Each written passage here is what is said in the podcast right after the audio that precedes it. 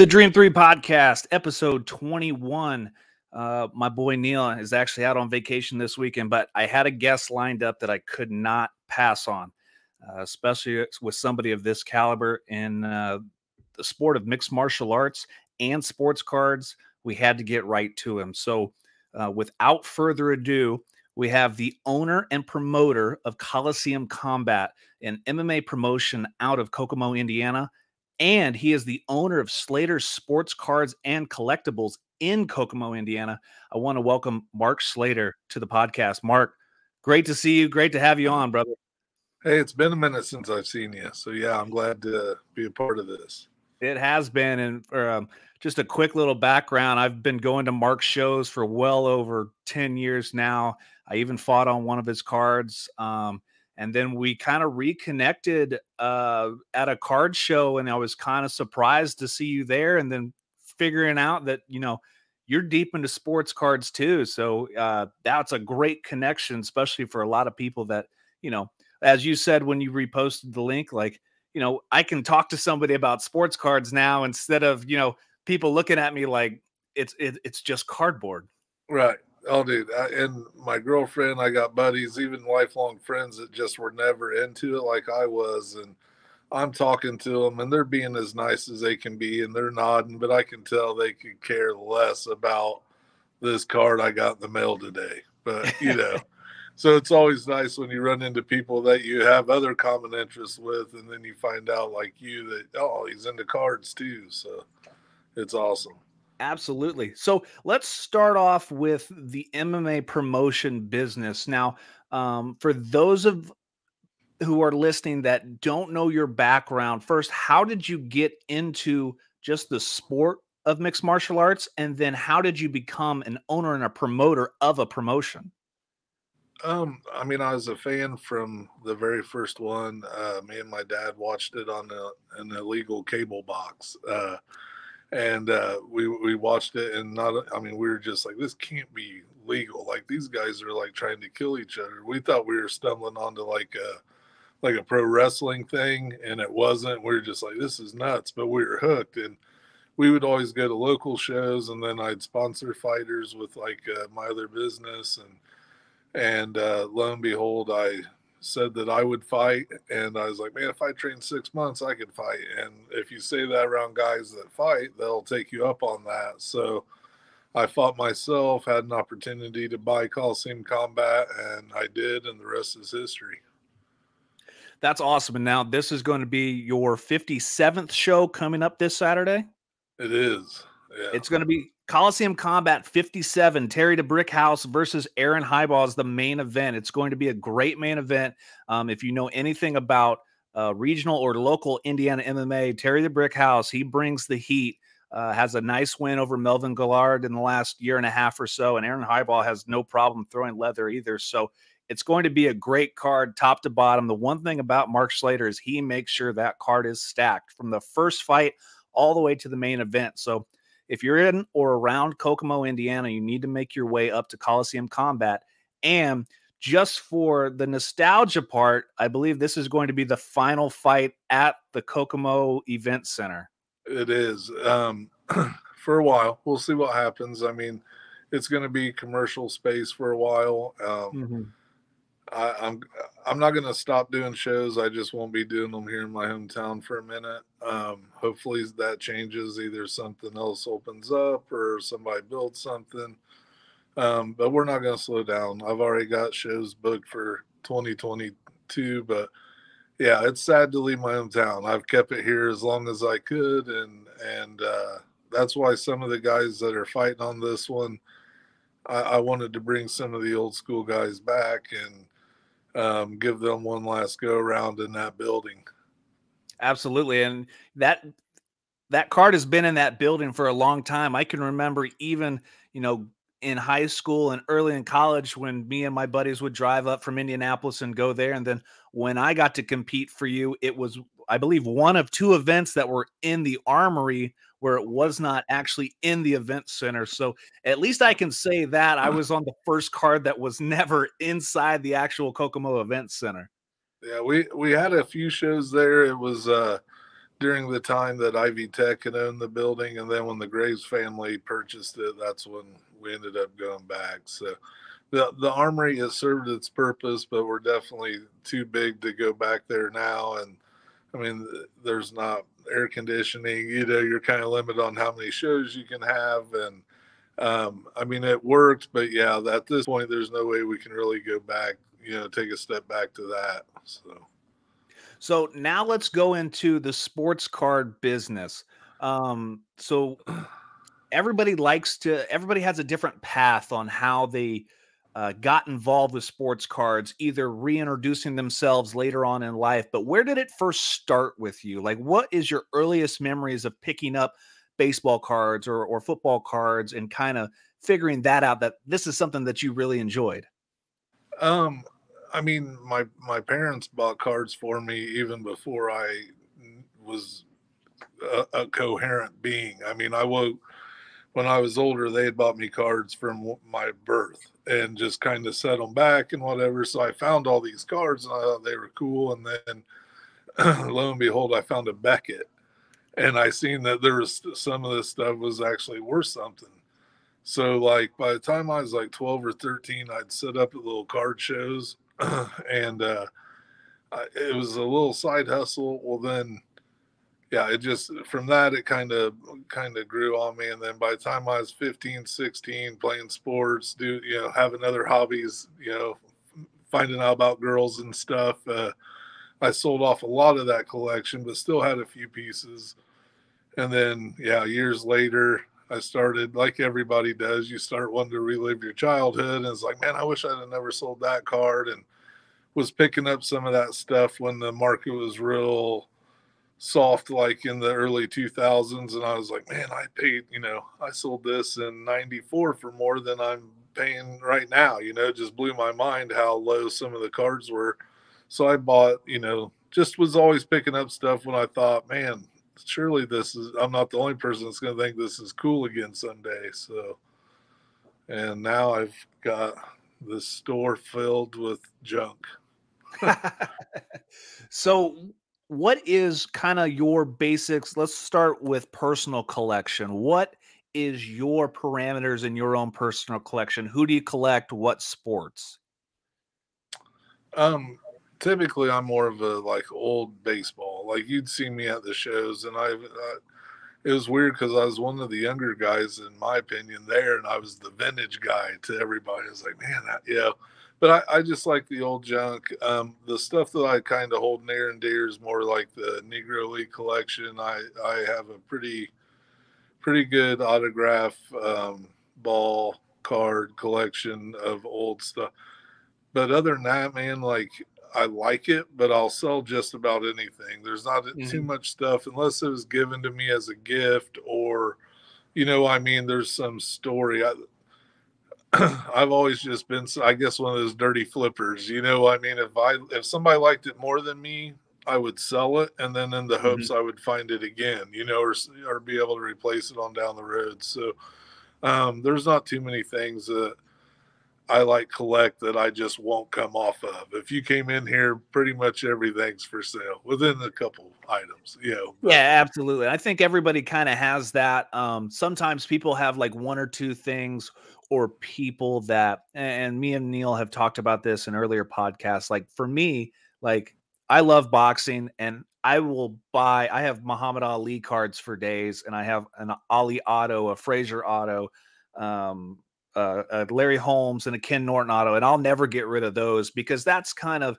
you know i don't care how much i pay for it it's it's priceless to me so selling stuff like that off is uh you know if there is somebody that might, you know, really, really wants it and, and it's more enjoyable to them, but it's got to kind of like outweigh how much I love it. My love for Muhammad Ali to have his auto that's pre Parkinson's era where it's fully scripted out to me, that's it's it's very rare and hard to find. And you know, that's just Ali's my guy and kind of how I based a lot of my uh my life and my training stuff around and um, so that to me is my PC that I won't get rid of. But like you, you know, especially when when the market started to take off in 19, uh, hey, you if I had a card, I'd flip it. I, if I could buy it for 25 cents and sell it for a dollar, I would.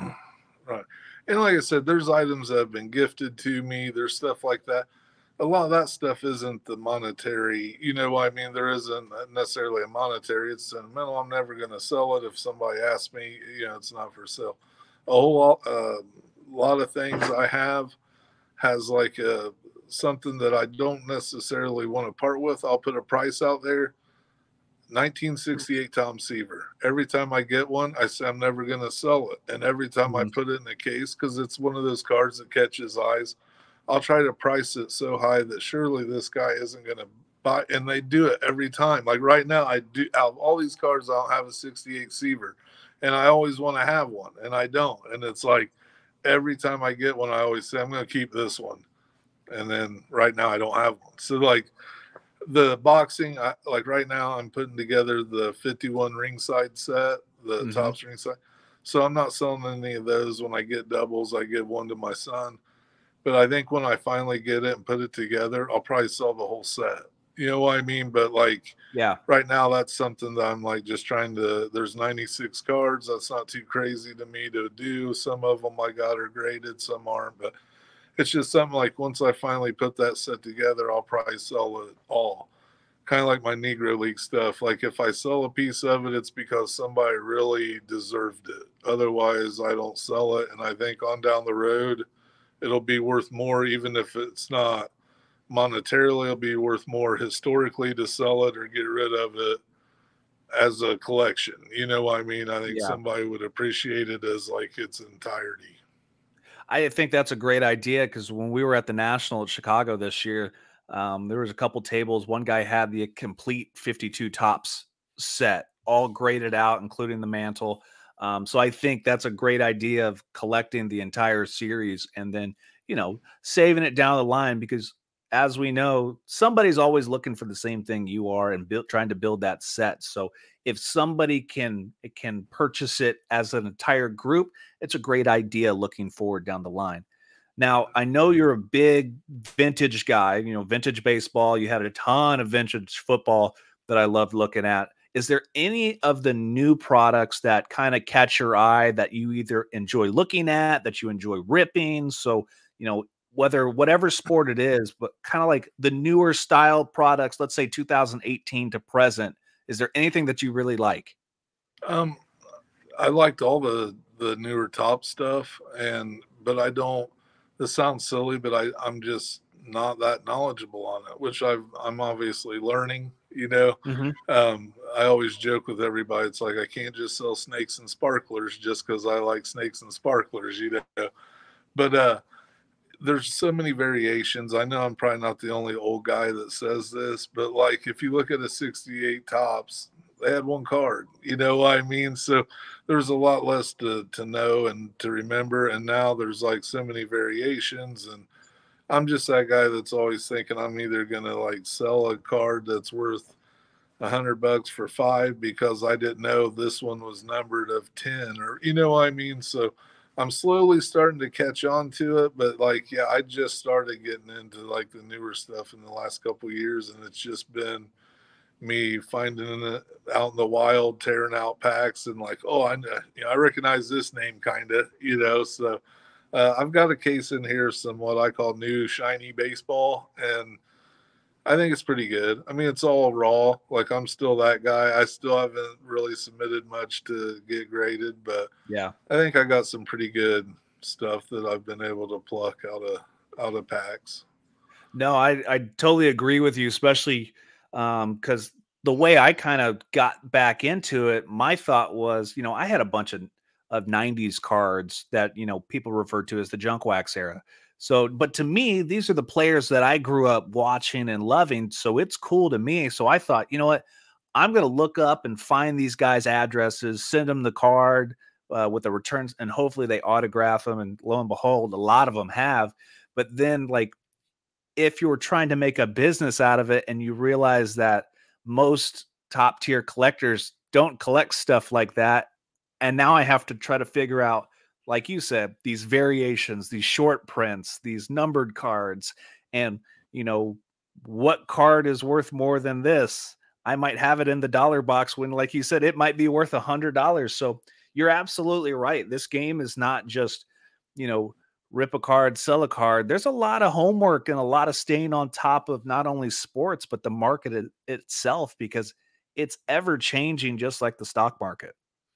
Right, with the newer stuff. And like I said, the older guys, like especially now, a lot of them are gone, you know, and so they're not going to have any um, scandals anymore. You know what I mean? They're not mm-hmm. going to get hurt and their careers cut short. So like For a sure. lot of that, you know, that new stuff, obviously it's still speculative and you don't know if this guy's going to get hurt or be caught in an elevator beating his girlfriend or you know what I mean? And oh yeah, they can be the greatest player in the world. You've got all this money invested. Andrew Luck. I mean, Andrew Luck. I have a buddy that has an Andrew Luck tattoo on him. You know what I mean? Like he did. I mean, he thought he was going to be the savior of the Colts. Like he's got this huge tattoo, Andrew Luck. You know, and it's like he never materialized. And there's a lot of people that spend a ton of money on having them sign helmets and and you know, I mean, now you can't give this stuff away. I mean, you know, within reason. It's like a lot of that. It's like that's why I always stuck to the old stuff and you know now i got to learn some of it and basketball i've sold all my basketball collection two times like to one guy it's like dude just take it all i don't want to i can't keep up with it all. And this was me going to the you know the shows and stuff. Well now i've got to have basketball. It's a shop you know and you've mm-hmm. seen what i just recently picked up in a in a collection of totes i got you know? So i filled up a case really quick of you know pretty decent basketball. But it's like there's so much of it to try to keep up with all the time to where I was all, you know, here, just take all this stuff and get it out of my hair. You know, I can't keep up with all the all the different stuff, but now I got a little bit more room to stretch out. It's not all hidden in my house and storage units and everywhere else. I mean the the store itself, like counting everything, uh, the big room's about 2,700 square foot, so that's where I can host like a monthly show here. Um, and it's right on 931. You're kind of familiar with Kokomo, so it's on the main drag right here where everybody drives by. So this uh I got a little more room now. I can I can buy baseball and basketball and the new stuff and have a case for the shiny stuff and it, and it feels nice to be able to stretch out a little bit and actually be able to look at some of my stuff. so kind of getting into your shop. I mean, you're a brand new brick and mortar shop owner uh, for cards. So, kind of what is the thought process about through that? Like, was it more of, well, I could host my own shows here? Um, are you trying to build a community in northern or north central Indiana? Um, trying to pull some of those Fort Wayne guys, those Muncie guys. So, kind of take us in depth of you know the thoughts of you instead of being kind of like an online seller like myself is and like a lot of the people that follow us are but to have a real brick and mortar shop that you know it's it's it's a hard job to run. No i i i'm older i'm getting older i mean this is like what i consider almost my retirement gig it also houses the my office for the fights so it's got um, you know, multi-purpose building. Uh, my daughter has a little storefront in here also, and then it's attached to where I have the after parties. So my landlord's awesome, and I mean, we got parking for days, and it's this was how I could sell it to my girlfriend was by telling her like I think that the show would be successful enough. There isn't one really around here. There's a small one in Marion at a fairgrounds um, Beech Grove and Patrick's, which I'm going to work with him to where we're not stepping on toes. And then, like you said, you got Fort Wayne, um, Warsaw has a little show every so often. There isn't anything around here. And if I'm losing my fights, well, then I got to invent some reason for people to come to Kokomo. So, mm-hmm. um, if the fights are going to Lafayette and uh, Merrillville, then I'm going to bring a card show to Kokomo. And the shop I my girlfriend wasn't gonna let me just have a little shop paying, you know, however much rent sitting in downtown Kokomo. But this made sense because I could do the show to help offset the rent and it's big enough and I could have my office here, my dog you know I mean it once she's seen the totality of the building and the way it's set up, she's like, I could see this being successful. You know, I mean, because it's a little bit, yeah, it's a brick and mortar card shop. That's what I want to have here. That's what I'll be doing, hanging out. But I can also go in there and do fight stuff when it's slow. I can also, my daughter will be hanging out with me. That's awesome. So, um, and the location of it, I think, will be a a big advantage. I think, and and to kind of echoing your point, I see a lot of uh, I wouldn't say it's a traditional card shop. Like when I think of card shops, I think of you know uh, indie ball exchange or card collector twos. Your yours can be a multi-purpose shop where not only you know, like you said, you can come in, you can buy cards, look at cards, but you have a good opportunity to bring in, let's say, fighters like a Mark Coleman, or you know you have i'm sure you have a rolodex worth of ufc guys to come in and have an autograph session that helps drives that business to Kokomo. And so even if the fights aren't there, you know, like you said, there's another reason to come to Kokomo. Right. And we did that um, with at the last fights. We had Coleman and Angel Manfredi, and they were there signing both nights. I had that two day show, so I was trying to figure out a way to get people there both nights, and it worked out well. And it was I already had this kind of in the works, Mm-hmm. So it was like this would be ideal, you know. And there's some Kokomo guys, there's some indie guys that have made it, you know, even if they're not the biggest stars, they would still love to come here and sign. Um, Absolutely. Um, Cliff Levingston, he played with Jordan, you know, played with the Bulls. He's a coach here for the Kokomo Bobcats, like a um, prospect, semi pro like type basketball league. But I mean, he would love to come here and sign, promote their team, you know, I mean, the local team so I mean, there's guys that are right here in this this community that I think would even be draws for autographs. That if you brought them in here, then you bring a Mark Coleman or Matt Mitrione, Lytle, one of those guys. So that way everybody's happy. You got somebody from basketball. You got yeah. I think it yeah, it would work. And the way that this place, once you get up here and check it out and see the whole layout, I think you'll be like, oh, now I get what you're saying. Like this is, you know, it's a good spot it's definitely kind of like you know your like my office is my card shop which uh, what better you know what better day job to have than hanging out with something that you enjoy doing? I think you know like they say is if i enjoy doing what i do i've i've never worked. And if you're you know putting fights together and hanging around sports cards all day i don't see anything wrong with that. I'm putting a pool table in. So I, and I was like, man, when it's slow, I can go over there and shoot pool. I mean, you know, it's perfect. You already got the TV hung up. We're gonna get the pool table. Uh, slowly but surely building. I gotta hide sure. the cables, but yeah, you know. so, what's your thought process in?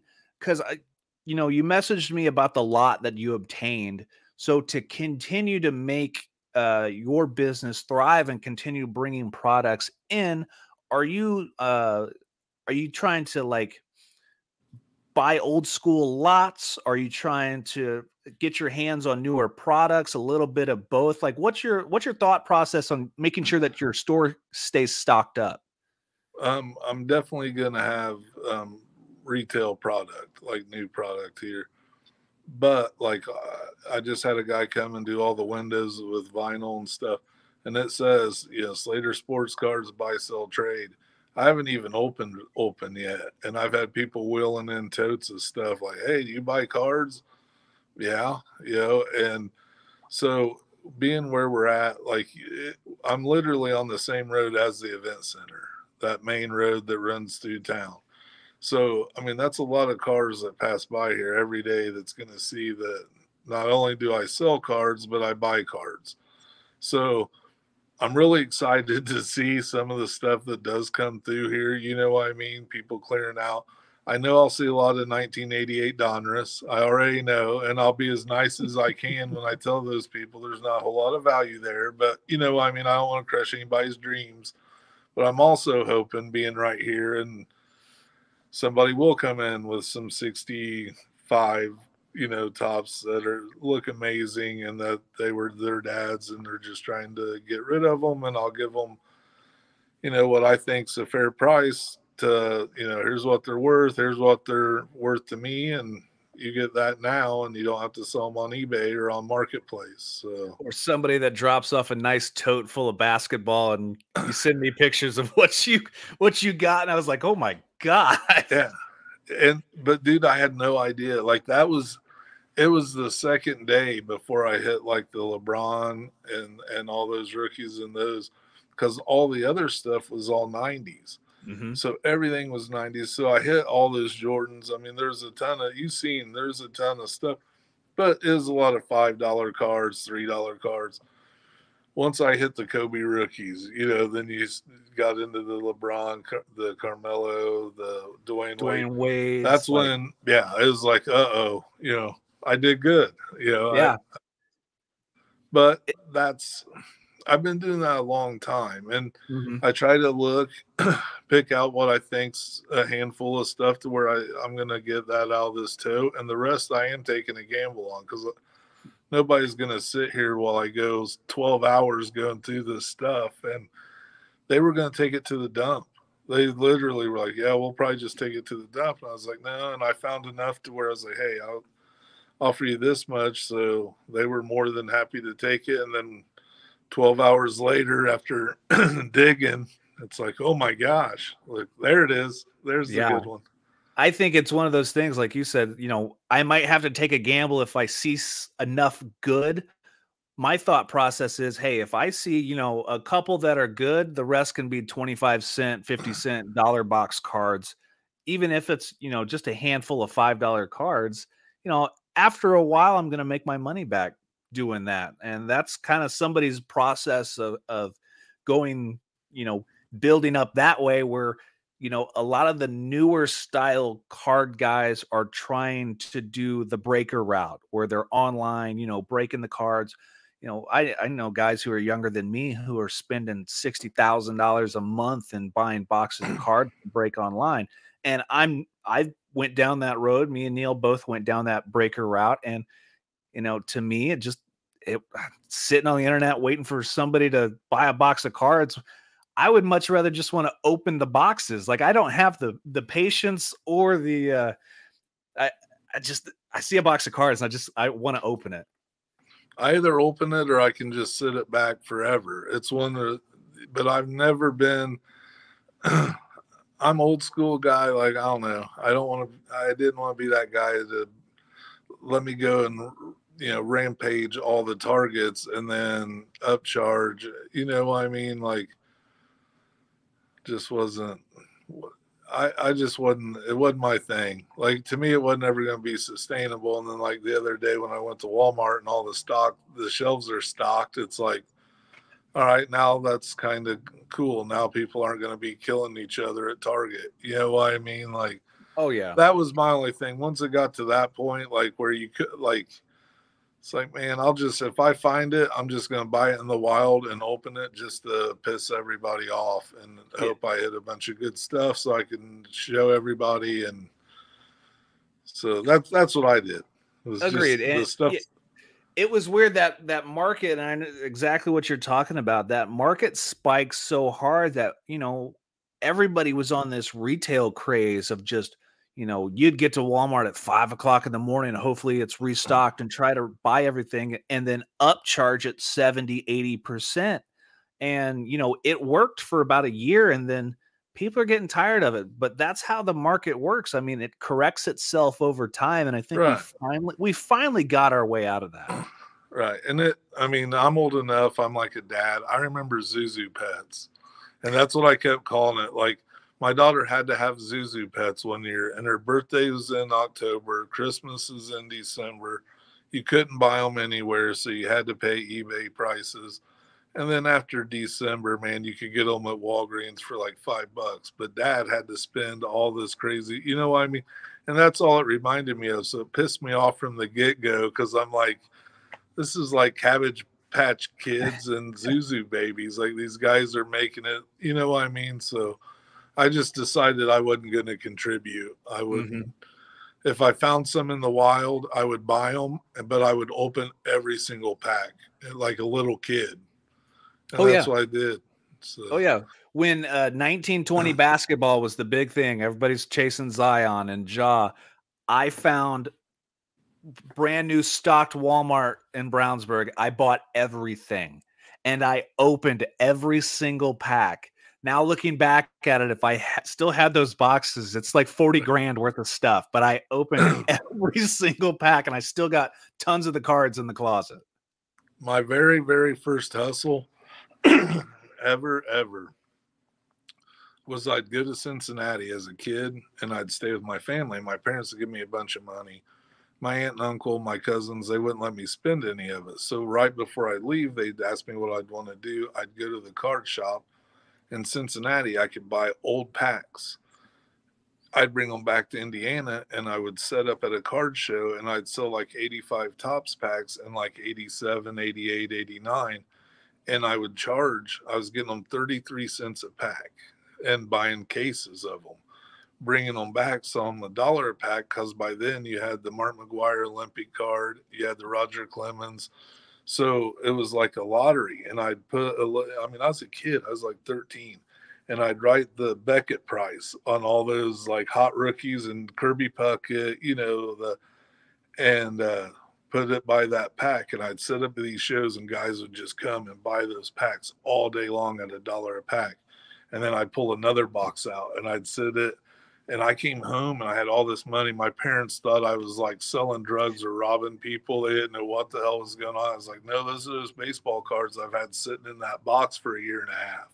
They're like, you're nuts, but good on you. You know what I mean? Like, but I did. I mean, it was like, no, I'll just hold on to these, see what, and it worked. And that was my first little side hustle into cards was like, and then I could buy old stuff as a little kid. So I, that's how I got my 62 Maris and, and my 65 Koufax was by selling, you know, a couple year old wax packs to guys at shows for a dollar a pack after I bought them in Cincinnati for 33 cents the summer before.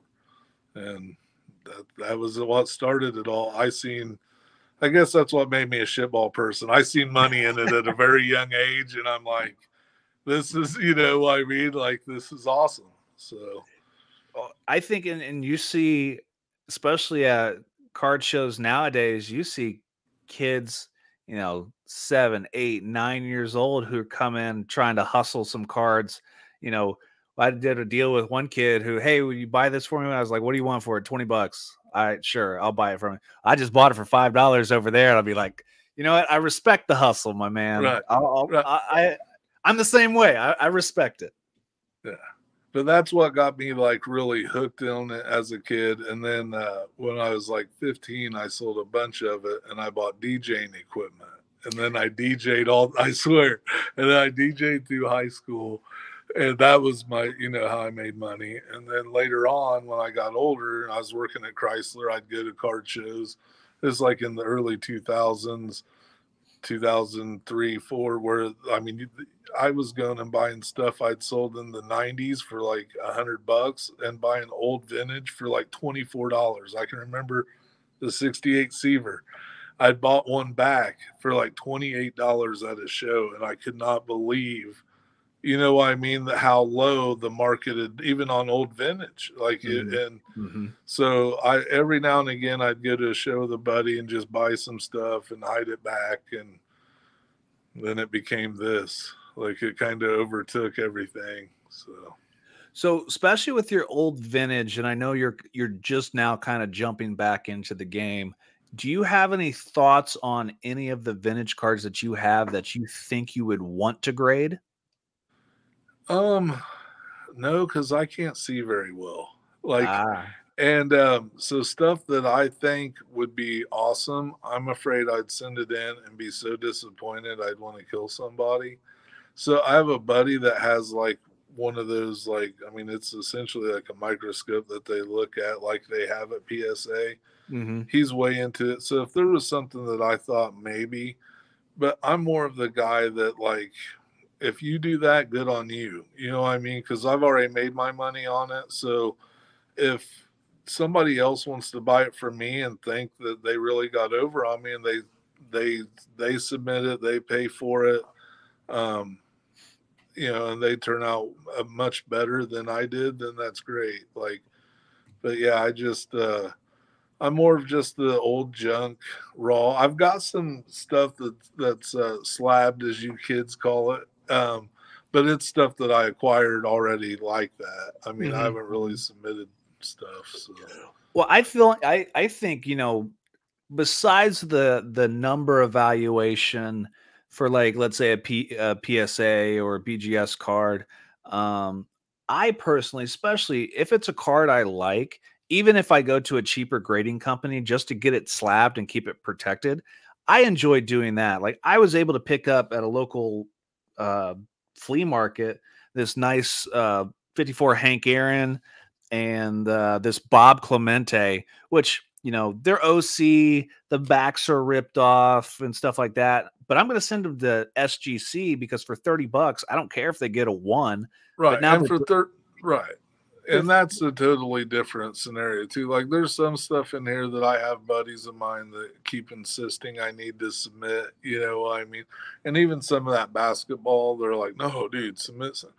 And, and well, I think you even said I ought to submit some of it. Um, but I had when I was this would have been mid 2000s, probably early 2000s. I went to a show. I don't remember. It was one of the companies that isn't around anymore, but they were bought up. Like it was a reputable one. But me and my buddy took some stuff there. In my opinion, this stuff was going to come back at 10 because I'd never messed with it since I bought it. You know, well, like you just said, I didn't really take in consideration the surface and the off center and whatever. In my mind, it's mint because it came from the factory, you know. Yeah. And so the stuff I submitted, I was so disappointed in my buddy found out his like holy grail card that he had like treasured was fake. It was a Babe Ruth. It came back counterfeit. And back then, this was years and years ago, but he had traded two Jordan rookies. Like oh. he had oh. literally traded two real Jordan rookies way back in the day, not currently, you know I mean, but way, way back in the day for this. And this was like his you know, holy grail. So he took it there to get it graded and it came back counterfeit. The stuff I submitted came back as like eights and eight fives. I was like, I'll never do it again. and I have a couple times, but like I said, it just I, I always feel like I'm disappointed in it. And now I think that some of the stuff look better to where I think I could have done better off selling it raw and somebody taking a chance, either just wanting it as a collector or they think that it's worth submitting. You know what I mean? But mm-hmm. I guess I'm just not that knowledgeable on what a gem mint tin looks like. So no, but I think that's a great point because you know before the market got super crazy hot again and PSA cards were 15 bucks to grade instead of a hundred, you know, we sending in everything, you know, hoping we get tens, tens, tens, tens now you know let's say two years removed now and and i feel like i'm a little so you were the guys that caused all this. Ooh. no i've seen some cards that got sent in there that i'm thinking those are the people that caused all this. At least my stuff was current not you know cabbage patch kids of 1940 something but but i think the way i look at things now and a good motto that i have is buy the card for the card, not for the grade. So if it's a card that I really want, I could care less what the PSA or whatever grade it is. I just want to have that card in my collection. Um, I think a good, uh, oh, I have a uh, like a Peyton Manning like gold one of his rookie years. I think it's like a six, a six or a five. You know, I'm not paying thirty five hundred dollars for a ten, but you know, 50 bucks for for a five. Yeah, I'm in. Just a it's a Peyton rookie. Like, you know, something that I cherish that I'm close to, but something that, you know, I I could care less if I sell it for more. It's just something nice to have.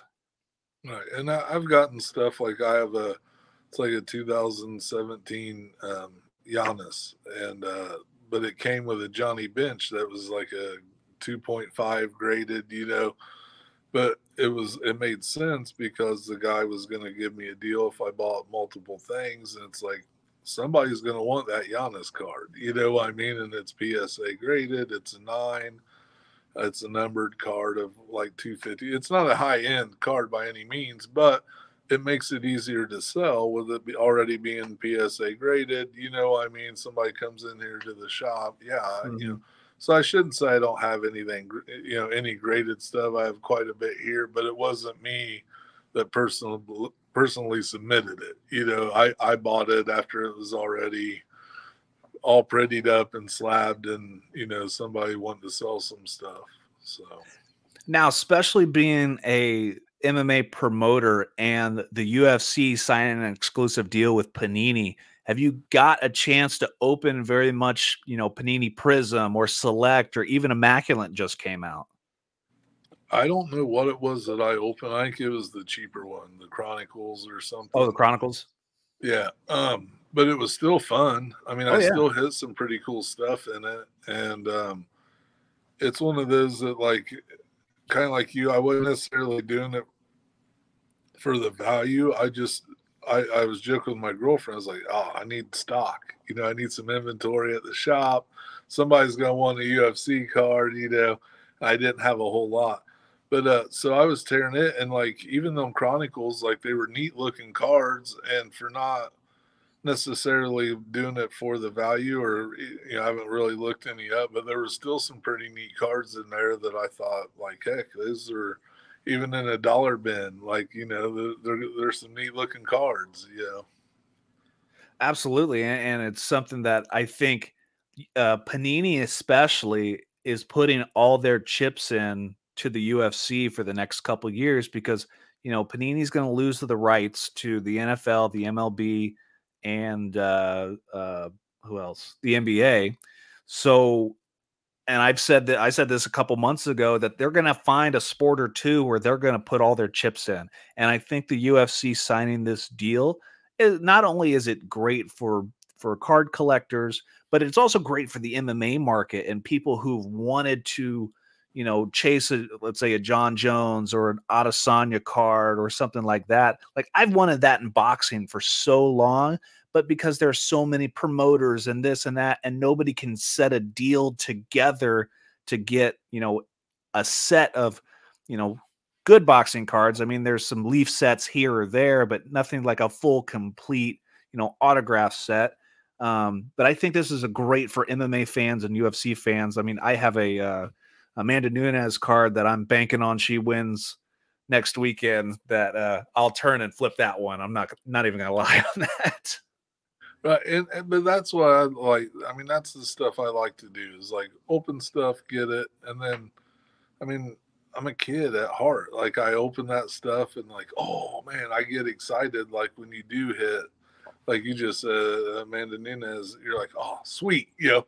But yeah, I'll sell it in a heartbeat too. You know what I mean? Like if she wins and that card goes through the roof, you got it out of a pack, you know, or whatever, like you know, or however you acquire it. It's like, yeah, I that that's the part of it. That's the excitement, like finding stuff in a tote. You know what I mean? Mm-hmm. Like I was jumping around here like a kid, like my knee didn't even hurt. You know, I was running around here like if anybody would have seen me, it'd have been like, you know, but eh, that's the that's the part of it, that chase of like finding something cool, hitting something cool having somebody and then collecting them and then watching that card like oh my gosh i bought this when it was a dollar. Now it's worth you know whatever. I mean that's not the only reason why i collect but that's the excitement in it for me is like that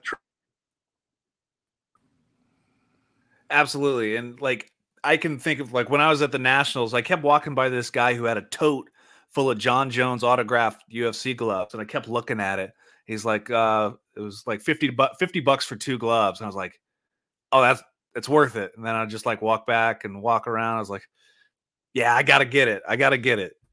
So it was uh it's totally it was totally worth it. Now let's uh we, we've talked about cards and a little bit on your collectibles and i see a lot of baseballs and stuff in the background. What are you thinking of sports collectibles are you thinking about doing just a variety of everything or do you have a set that you kind of want to go from? Maybe it's you know baseballs to you know baseball bats or footballs boxing gloves.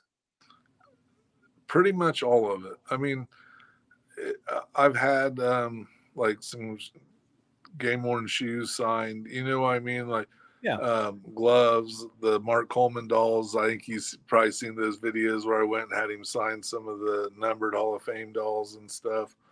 Um, like over here's like even some NASCAR cars that I've somehow acquired, you know, that are signed.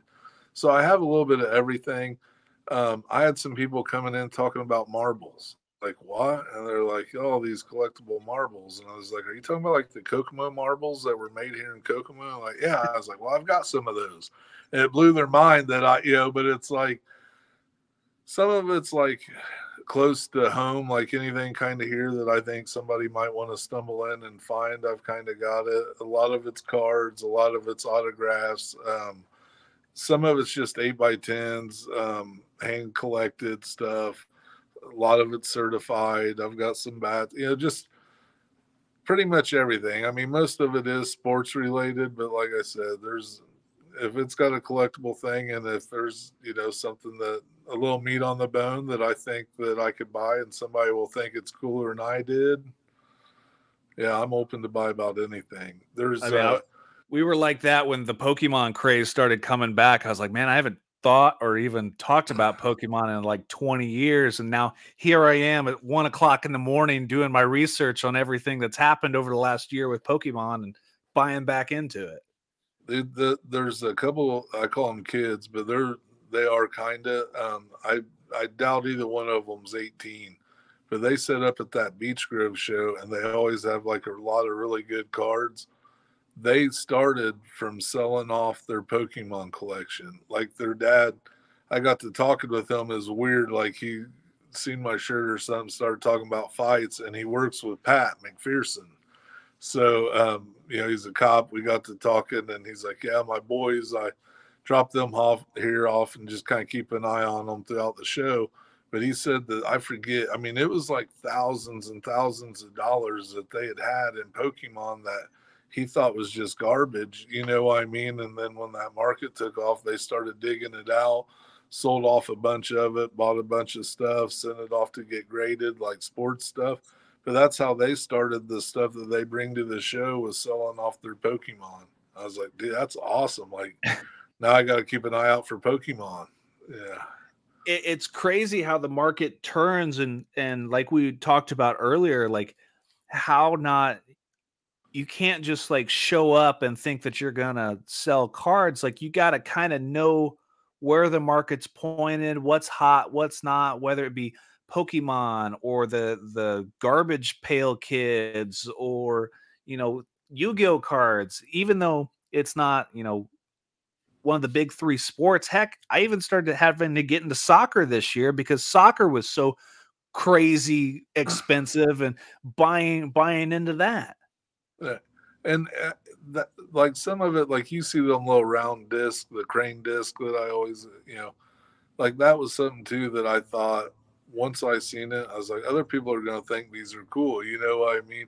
But there's so many of those weird oddball sets, the weird oddball things that people were supposed to get rid of, throw away. And if if you find out that like one, it's collectible, two, you find people that collect it, you know, there's so much stuff out there, like the 62 post hand cuts, you know, the baseball cards. Mm-hmm. People would put them in junk stores, antique stores. I'd find them. Well, then I met a guy at the Beech Grove show that that's what he PCs, and he dropped knowledge on me, you know, to let me know that, like, yeah, some of the lesser named guys are the ones that are most valuable because nobody kept them. You know what I mean? And they were on fewer boxes than Mickey Mantle. So yeah, Mickey Mantle's worth a bunch of money, but Jerry Lemke, he's number. You know that's a and so and once you like start finding out all the different collectible stuff, you don't have to know everything. You just got to know the guy that knows everything about that stuff. And Scott, the guy that sells the wrestling and all the stuff at Beech Grove, you know, I found stuff that I didn't know about. So I call Scott, you know, hey, I found these wrestling cards. Are they worth anything at all? Yes, buy every one of those. I'll give you five bucks a pack for them. I'm like, really? I was like, I thought they were junk, you know? And he's like, no, buy that. Buy every one of those. So then I'm driving to Shelbyville and selling him, you know? So it's like a lot of that stuff, like the stuff that I don't know about and I'm ignorant on, I'm at least smart enough to say I'm ignorant on that subject. So I'll find the guys that know that, you know, and if something comes in here and it looks different, and if I don't know about it, I know the guy that does, you know, and I think that's one thing that's been beneficial to me is to where I'll admit when I don't know something, but I'll usually know a guy that does. And uh, some of that stuff is making a huge comeback now. The the odd collectibles, oddball stuff's what I call it, that everybody threw away. You know, it wasn't meant to be kept. So now guys want it. So have you got to the point yet? Because once once people figure out, I say people in like the the normal everyday life, when they figure out that you know you're into sports cards, how many people go, "Hey man, I got this. Would you mind looking over my stuff and kind of tell me if it's worth anything?" Because people come by to the gym and drop me off boxes and boxes of stuff and just like, "Sure, man, I'll go through it and let you know if it's worth a dollar or two. Right. Um, I had a guy. He, he's actually getting ready to fight uh, this Saturday. He dropped off some stuff, um, and he's like, you know, and I was honest with him. I even looked him up on Beckett, so he knew what the Beckett, you know, that little middle price on Beckett on the app where it says this is kind of what they go for. And I try to base it on that lower end with people and tell them like this is kind of what they go for this is what it's worth if you want to try selling it on marketplace or on facebook but this is what it's worth to me and i'll buy all of it and you even take the junk you know without cherry yeah. picking it and making you go home with with this junk you know and, and you know how it is a lot of times without hurting people's feelings it's junk and i try to be as nice as i can when i tell them that it was overproduced and that was the era where you know and I always try to find a couple cards worth a few dollars so you're not, you know, crushing all their dreams. But like, you know, it happens a lot. But then I get stuff like what happened the other day where it's like, just give me whatever for these totes, and they just are wanting to get rid of it because they're cleaning out a garage, and they would take pretty much anything, you know, and. Mm-hmm. Mm-hmm. Um, that's the good thing about being in this town and everybody knows what I do is I've had a lot of those where it's like I've tried to give them money and they're like, nope, just take it, just get it out of here. We're just cleaning out the garage. I was like, well, there's probably some stuff in here with my nope, just take it. Okay, and then you get home, like, oh, cool, Ken Griffey yeah. Junior rookie. That's awesome. You know, I mean, that's a good start. You know, so uh, I try to be fair with people, but then you've probably been there too, where people are just like, "No, I'm just happy to get rid of it. Just take it." And okay, I will. I'll yeah, hopefully I, find some treasure.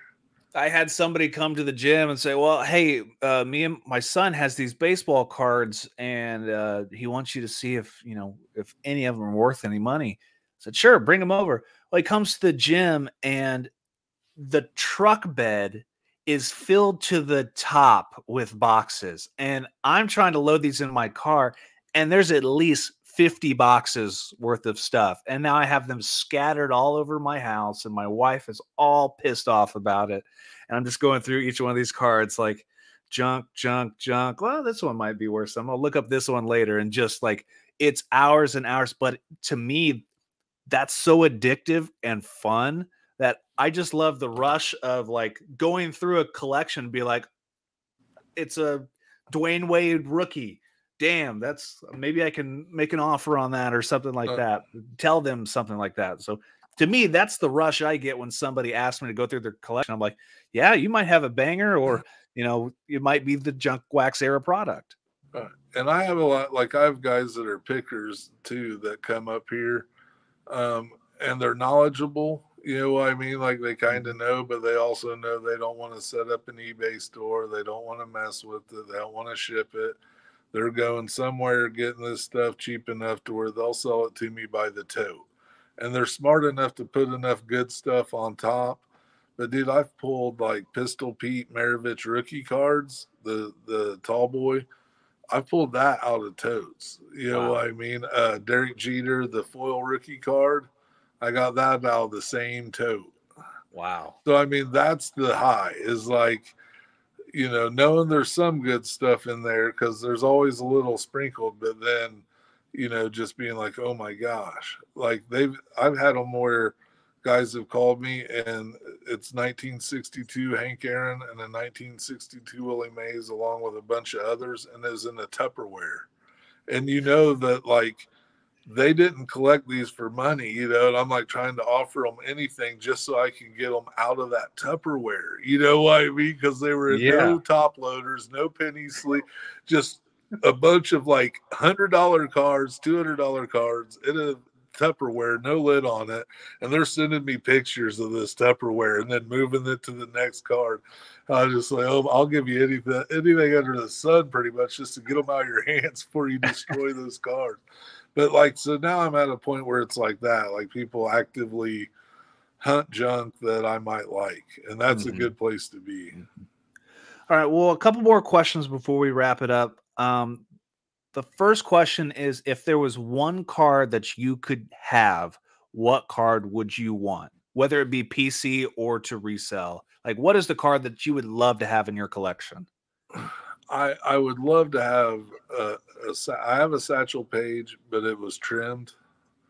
It's authentic, it's real. It was I knew it was trimmed when I purchased it. The guy knew it was trimmed when he sold it to me. It, every you know the transaction was on the up and up but I want a good one. And like mm-hmm. I bought that one because of, you know, that's the one I could afford, you know, and so I would love to replace that one with like it doesn't have to be mint, just a good one that I know wasn't altered to make it look good. You know what mm-hmm. I mean? Because somebody mm-hmm. cut a little probably off the top and bottom. It's the same width. It's just so I think they thought it'd be, oh, we can sharpen these corners and you know, host somebody, but like I said, I bought it knowing it was that way. Um, the guy that sold it to me knew it had been trimmed, so I, I wasn't burnt on the card. But like I said, I wouldn't mind replacing that one with just a really good one. And then finally, who would be your athlete of choice if you were building a PC around? What is the one, or who is the one athlete from any sport or any form of anything would you love to just build a PC around one person? You'd like it, it doesn't have to be because of monetary, right? Just Correct. because of like just because you love it. Because like I build a PC around uh Chris Jones because he's my one of my best friends from high school and he has a select a select and national treasure cards. Um, and even though I spend thousands and thousands of dollars on cards that are worth absolutely nothing, he's my brother and I love him. So I, I just right. buy those cards of his. Right. Uh, and I have some of like that, but like if it's like an like Bo Jackson would be somebody who like I always have more Bo Jackson shit that I need. You know, Mark McGwire too, but Bo Jackson, I just always looked up to him as a kid. You know what I mean? I was young enough to watch. I was a kid when he was playing.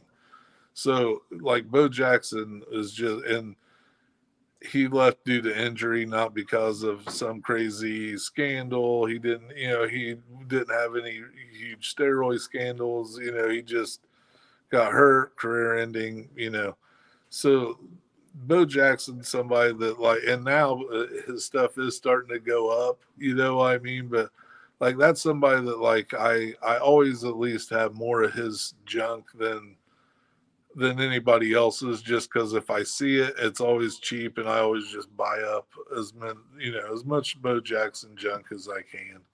Absolutely. That's a great PC. I love Bo Jackson cards, whether it be, you know, the super rookie from Topps, even to even the newer stuff. His autograph is awesome, whether it's football or baseball. Bo Jackson is very collectible. There's a huge market for him, and he's he's one of the great and I don't even want to say underrated because of how athletic the man was. But he was an, a short-lived career. He's an underrated. He's an underrated buy. And it, the funny part is, so in college, uh, my backup at Indiana State, the the linebacker right behind me, his dad is the one that tackled Bo Jackson that hurt his hip. And I actually have a couple cards signed by him. so yeah, that's that's a crazy uh, claim to fame. You know what I mean? I'm the guy that ended Bo Jackson's career. It's just but like it was uh, like more of like Bo Jackson ended his career just by being so strong. He like ran out of his own hip. I mean, mm-hmm. you know, essentially like the it was the tackle, but it was also like his own strength, like you know, I mean, the muscle. He was Just just like exploding through it. Yeah. So yeah, yeah, he's somebody that just like as a kid, like I can remember when that happened. Like, I'm not gonna say I cried, but I can remember being upset, like when that happened. Like when his when mm. I knew that like he wasn't gonna come back from that. Because like when he first got hit, you didn't know, you know what I mean. But mm-hmm. then you knew pretty quick that like, yeah, this dude's probably never gonna be the same athlete again after that like dude i can remember being like kind of devastated because he had it was uh kind of like a walter payton thing like he didn't have a huge career to like uh, but he was great i mean you know even some of like you know the amount of yards he put up and stuff like for the amount of years that he played that's pretty phenomenal yeah, an amazing player, one that you know everybody wishes had a longer career. You just felt like you wanted to see more, like you couldn't you couldn't have enough. right So, Mark, thanks again for for joining us, uh, being on the podcast, spending an hour with us. Um, if you would, please take the time to let people know where they can find your card shop, uh, where they can find you on social media, and where they can watch the fights this weekend. Yeah, the um, Colosseum Combat for the fights. It's you know that's our call letters on everything: Instagram, um, Facebook, and then the card shop. Easy enough is Slater Sports Cards and Collectibles.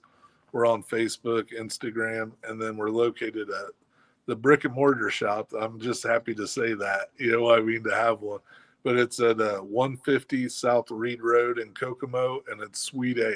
It's uh, right next door to the Mose River Room. So you can go over there, get some good food, some jambalaya, have a drink, come over here, get some ball cards. It's like a good setup. Cool. Well, brother, I appreciate you coming on. I hope to see you at the fights next weekend. Um, and then I hope to come up and stop by the card shop and uh, bring you a gift or two for Oh, just, dude, just you gotta it. do that. But yeah, you're always more than welcome, man, at the fights and up here. All right, brother. Hopefully, I see you next weekend. I appreciate it again. Oh, thanks for having me. Absolutely, man. Well, another great thank you, Mark Slater, for that uh, being on this podcast. Um, a great time. If you're in the Kokomo area, if you love uh, mixed martial arts, Mark Slater puts on some of the greatest fights in Indiana. So you got to go check him out. Um, my buddy Caleb Kruger. When are you fighting again, Caleb? That is absolutely probably never, but I do have six guys fighting February 12th um, down in Sullivan, Indiana, that I am coaching. I am not going to fight again. I doubt my wife will let me. But Mark Slater, great promoter, great dude. Uh, go check out his Facebook page, Slater Sports Cards and Collectibles. Follow him on Instagram, uh, Slater Sports Cards and Collectibles, and Colosseum Combat. If you want to see some great fights, um, go up there, see it, do it. Mark's a great dude. Got to thank our sponsors for uh, for allowing us to keep doing this podcast you know, slab savers, protectyourslab.com. Use code DREAM3 to get 10% off your order. Go to graded card solutions, gradedship.com. Use DREAM15 to get 15% off your order because when you're shipping cards, we never trust the UPS or the USPS or the United States Postal Service because they will break your cards and then you'll be paying somebody a refund. You don't want to do that. And if you want to sell your slabbed or raw cards, go to prospect.cards. That's www.prospect.cards. If you use referral code DREAM3, you're going to get 0% seller's fee for two months. Zero. eBay, it's 12, 12 or 13. You're paying a lot. Uh, You're paying really a lot. And even after that two months, so when your 0% seller's fee is over, it's only like two or 3%. That's great use that. We don't want to get stuck with eBay prices. You don't want to be buying a car that you think is, you know, 20 bucks and then you're paying 45 because you got to add the seller fees and tax on top of it. So go to prospect.cards. That's www.prospect.cards. Yes, that is a real website. But yeah, thanks to Graded Ship, thanks to Slab Savers, also Nation Golf. If you love classic golf, classic golf attire, vis- visit Nation Golf Company, nation nationgolfco.com. Adam Hawk, Ryan Engel, great company out of San Clemente, California. Um, a lot of great uh, polos, hats, good golf stuff. Get ready for the golf season next year. If you're in Indiana like me, got to wait a couple months. But until next time, who knows? I think Neil will be back next weekend. He might be still on vacation. If I can get a uh, guest, we will have one. If not, you know, we might take a week off. But stay informed with us. Remember, you can follow me at Showtime Sports Cards on Instagram. You can follow the Dream 3 podcast on Facebook, the Dream 3 podcast on YouTube, the Dream 3 podcast on Spotify. Download it we see the numbers. The numbers keep going up, and I thank everybody for downloading the Spotify uh, downloads uh, of the podcast and listening. Thank you. Um, we work really hard at it. It's just me and Neil out here grinding, doing this.